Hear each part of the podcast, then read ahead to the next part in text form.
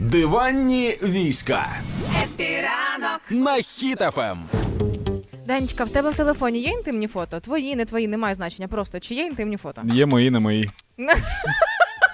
Теоретично, ти людина, яка могла би стати героєм сюжетів для телеканалу Київ в такому випадку. Розкажу в чому суть. Я не зовсім зрозуміла, що відбувалося на вихідні, тому що соцмережі активно поширювали а, в якісь вислови, якісь коментарі стосовно каналу Київ, і виявляється, вийшов там е, специфічний сюжет. Значить, е, метро Лівобережна Київ і сюжет про рейд серед киян у вечірній і нічний час. І знімають людей, які порушують комендантську годину. Ніби як клас привернути увагу, що треба об 11 бути вдома, але в- показують фрагмент відео, де журналістка стоїть біля хлопця, якого затримали. Е, поліція ТРО перевіряє його телефон мобільний. Ну, ясне діло, якщо знаходять фото місцевості, є питання.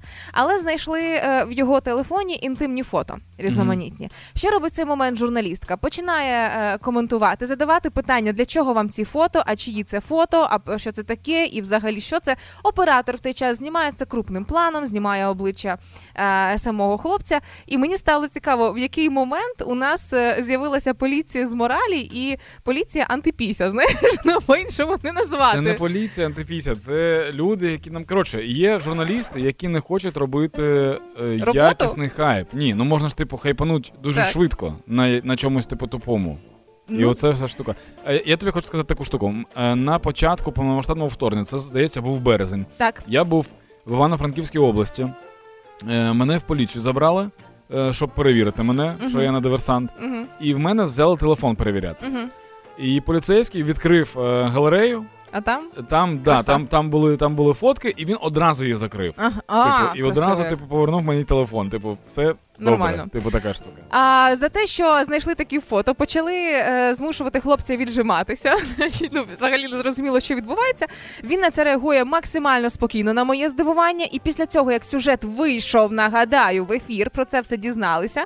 А, і соцмережі почали ж коментувати ТГТ канал Київ, взагалі, що відбувається, і вже є реакція каналу. А, написали на своєму сайті про те, що знятий матеріал не відповідає журналістським стандартам, і епізод е, це втручання в особисте життя, порушення прав людини. Е, Журналістку відсторонили від роботи, власне, і тепер проходить внутрішнє розслідування. Я думаю, яке ж внутрішнє розслідування? Чий телефон цього разу вони перевіряють? Але тим не менше, це яскравий приклад того, що як соцмережі привернули увагу до того, що це не ок, це ненормально, і особисте життя це особисте життя.